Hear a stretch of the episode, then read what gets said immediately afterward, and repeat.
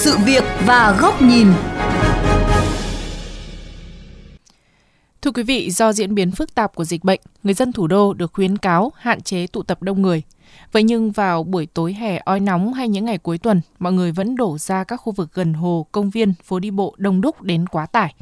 Với tốc độ đô thị hóa nhanh chóng, thời gian qua, thành phố đã chú trọng xây dựng nhiều khu nhà ở mới, nới rộng hạ tầng giao thông, nhưng không gian công cộng lại chưa được đầu tư xứng đáng, dẫn đến cuộc sống của người dân đô thị ngày càng ngột ngạt, ghi nhận của phóng viên Hà Kiều. Từ ngày hạn chế các hoạt động đông người vì dịch Covid-19, những đứa trẻ sống trong khu phố cổ quận Hoàn Kiếm, Hà Nội đã biến lòng đường thành sân chơi cầu lông mỗi buổi chiều dù có nhiều phương tiện qua lại nguy hiểm. Các con có thường chơi như thế này không? Vâng, con thấy mà. Bạn chơi trên đường phố ít qua vùng cao tử với cả qua lịch thái tổ nữa. Ờ, hay chơi ở đây hơn vì đang bị Covid. Xe qua lại thì mình phải tạm ngừng một nơi như thế nào là lý tưởng nhất để mình vui chơi nhỉ? Ờ, to, rộng, không có xe nữa Nhưng mà ở đây lại có xe à, Ít gió một chút Kiểu như là nó xanh tươi một tí với cả nó rộng hơn đó. Chị Vũ Minh Phương ở phố Hàng Phèn kể rằng từ khi chị còn nhỏ tới đời các con đều bất đắc dĩ mà vui chơi theo cách như vậy.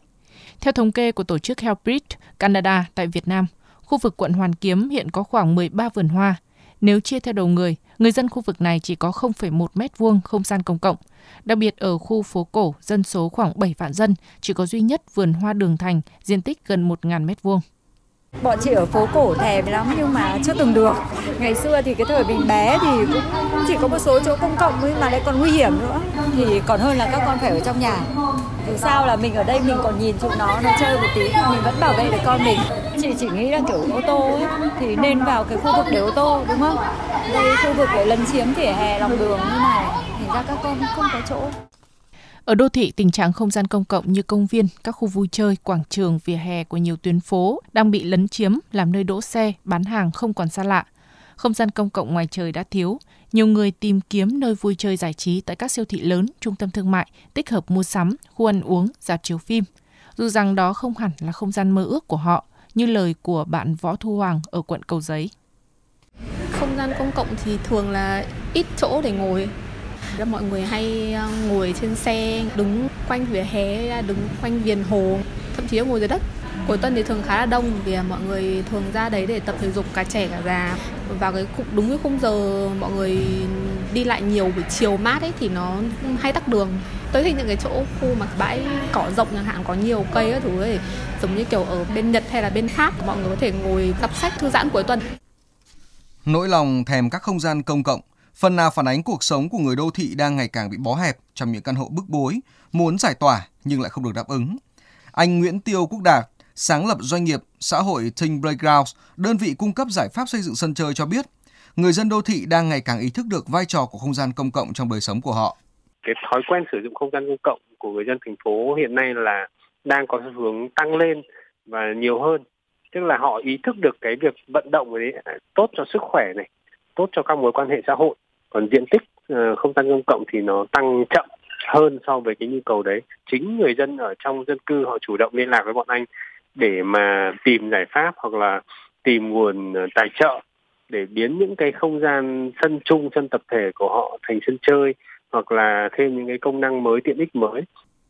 dù trong quy hoạch chung thành phố đã chủ trương dành quỹ đất cho không gian công cộng, nhưng khi triển khai quy hoạch chi tiết không kịp thời đáp ứng được tốc độ đô thị hóa và gia tăng dân số đô thị, theo kiến trúc sư Trần Huy Ánh, Hội Kiến trúc sư Hà Nội, việc thiếu không gian công cộng cũng sẽ làm cho chất lượng không gian tư không đảm bảo. Một thành phố từ một cái, cái, thiết chế thiên nhiên nó cân đối như vậy và bây giờ người ta can thiệp vào nó là xây dựng các công trình xây dựng thì các cái môi trường sinh thái có nó thay đổi. Những không gian tư thì uh, được cắt cứ lại. Uh, chúng ta cứ mải mê xây dựng mải mê bất động sản mải mê uh, chiếm hữu tư nhân. Mà quên đi mất rằng nếu không còn không gian công nữa thì không phải là chỉ có uh, cái không gian công cộng cho cái hoạt động văn hóa nó còn làm cho cái chất lượng của những cái không gian tư đó ngày càng xuống cấp. Theo một khảo sát của nhóm làm việc về sự tham gia của người dân năm 2020, có 98% người dân được hỏi ủng hộ quyết định di rời nhà máy gây ô nhiễm ra khỏi khu dân cư của thành phố Hà Nội. 93% người dân muốn nhà máy chuyển đi được thay thế bằng công viên. Điều này cũng nhất quán với nhu cầu của người dân khi 92% cho rằng không gian công cộng là quan trọng với lối sống của họ và 79% đồng ý Hà Nội đang thiếu không gian công cộng. Trong khi đó, trả lời phỏng vấn của VOV Giao thông, ông Nguyễn Đức Hùng, Phó Viện trưởng Viện Quy hoạch Xây dựng Hà Nội cho biết. Quỹ đất à, sau khi di rời sẽ ưu tiên để xây dựng, phát triển các công trình công cộng, cây xanh, bãi đỗ xe, không làm tăng chất tải cho các khu nội thành, đảm bảo cân bằng nhu cầu về xã hội, trường đô thị không được sử dụng để xây dựng chung cư cao tầng sai quy định. Tuy nhiên thì à, trên thực tế thì triển khai thực hiện quyết định 130 còn chậm gặp à, nhiều khó khăn. Và đến giờ phút này thì quy hoạch các khu nội đô cũng đã được thành phố phê duyệt và trên cơ sở đó đã ưu tiên gần hầu hết các cái diện tích dành cho khu vực à, không gian công cộng. Kinh nghiệm của một số đô thị trên thế giới như Barcelona hay Copenhagen, bí quyết dẫn đến sự thành công phải là có được khung quyết định chiến lược cho không gian dành cho công chúng ngay từ đầu. Các đô thị nước ta cần dành quỹ đất để mở rộng, xây dựng thêm các không gian công cộng mới sao cho tiệm cận với tiêu chuẩn quốc tế, thỏa mãn các nhu cầu cơ bản và nhu cầu bậc cao của người dân đô thị.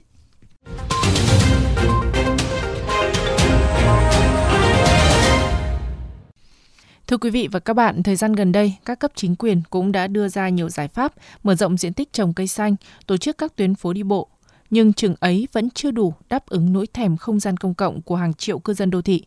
Thực tế này đòi hỏi việc quy hoạch xây dựng thành phố phải có tầm nhìn xa, kịp thời đáp ứng nhu cầu thiết yếu của người dân để tiếp cận tới các thành phố sống động, an toàn, bền vững. Đây cũng là góc nhìn của kênh VOV Giao thông có bài bình luận có nhan đề Bao giờ đô thị mới vị nhân sinh. Không thể phủ nhận, sự thay đổi diện mạo của thành phố Hà Nội trong 5 năm trở lại đây, khi thu nhập bình quân đầu người tăng 1,5 lần so với năm 2015. Diện tích đất đô thị dành cho giao thông tăng gần 1,5%.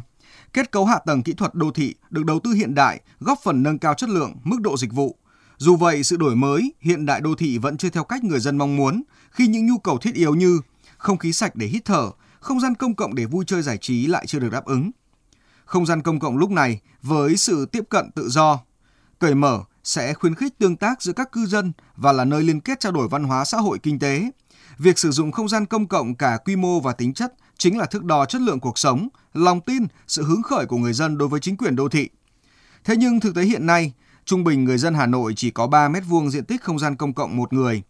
Các đô thị lớn khác ở nước ta cũng trong tình cảnh tương tự khi còn một khoảng cách rất xa mới đạt chuẩn về không gian công cộng so với các thành phố trên thế giới. Bởi khái niệm về không gian công cộng đô thị chỉ mới phổ biến trở lại vài năm ở gần đây tại Việt Nam sau khoảng thời gian bị quên lãng.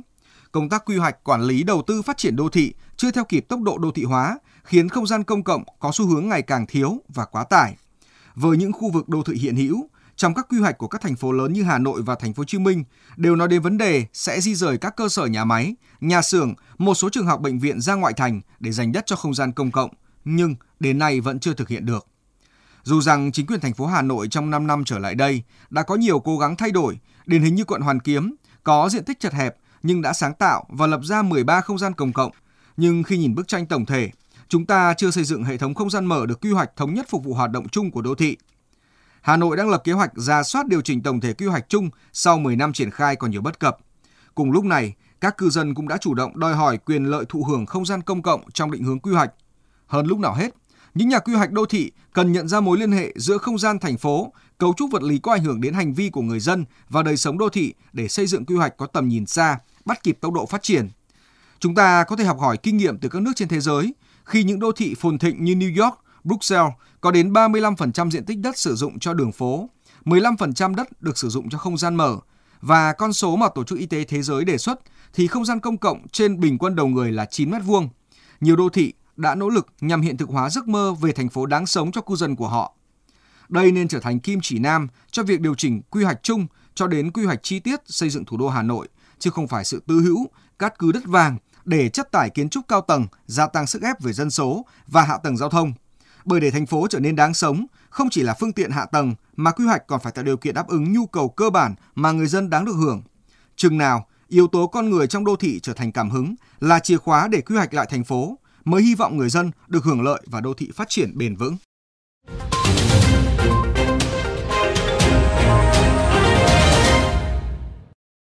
Đến đây, chuyên mục sự việc và góc nhìn với chủ đề Người thành phố với nỗi thèm không gian công cộng cũng xin được khép lại. Quý vị và các bạn có thể xem lại nội dung này trên vovgiao thông.vn, nghe qua ứng dụng Spotify, Apple Podcast trên iOS hoặc Google Podcast trên hệ điều hành Android. Cảm ơn quý vị và các bạn đã chú ý lắng nghe.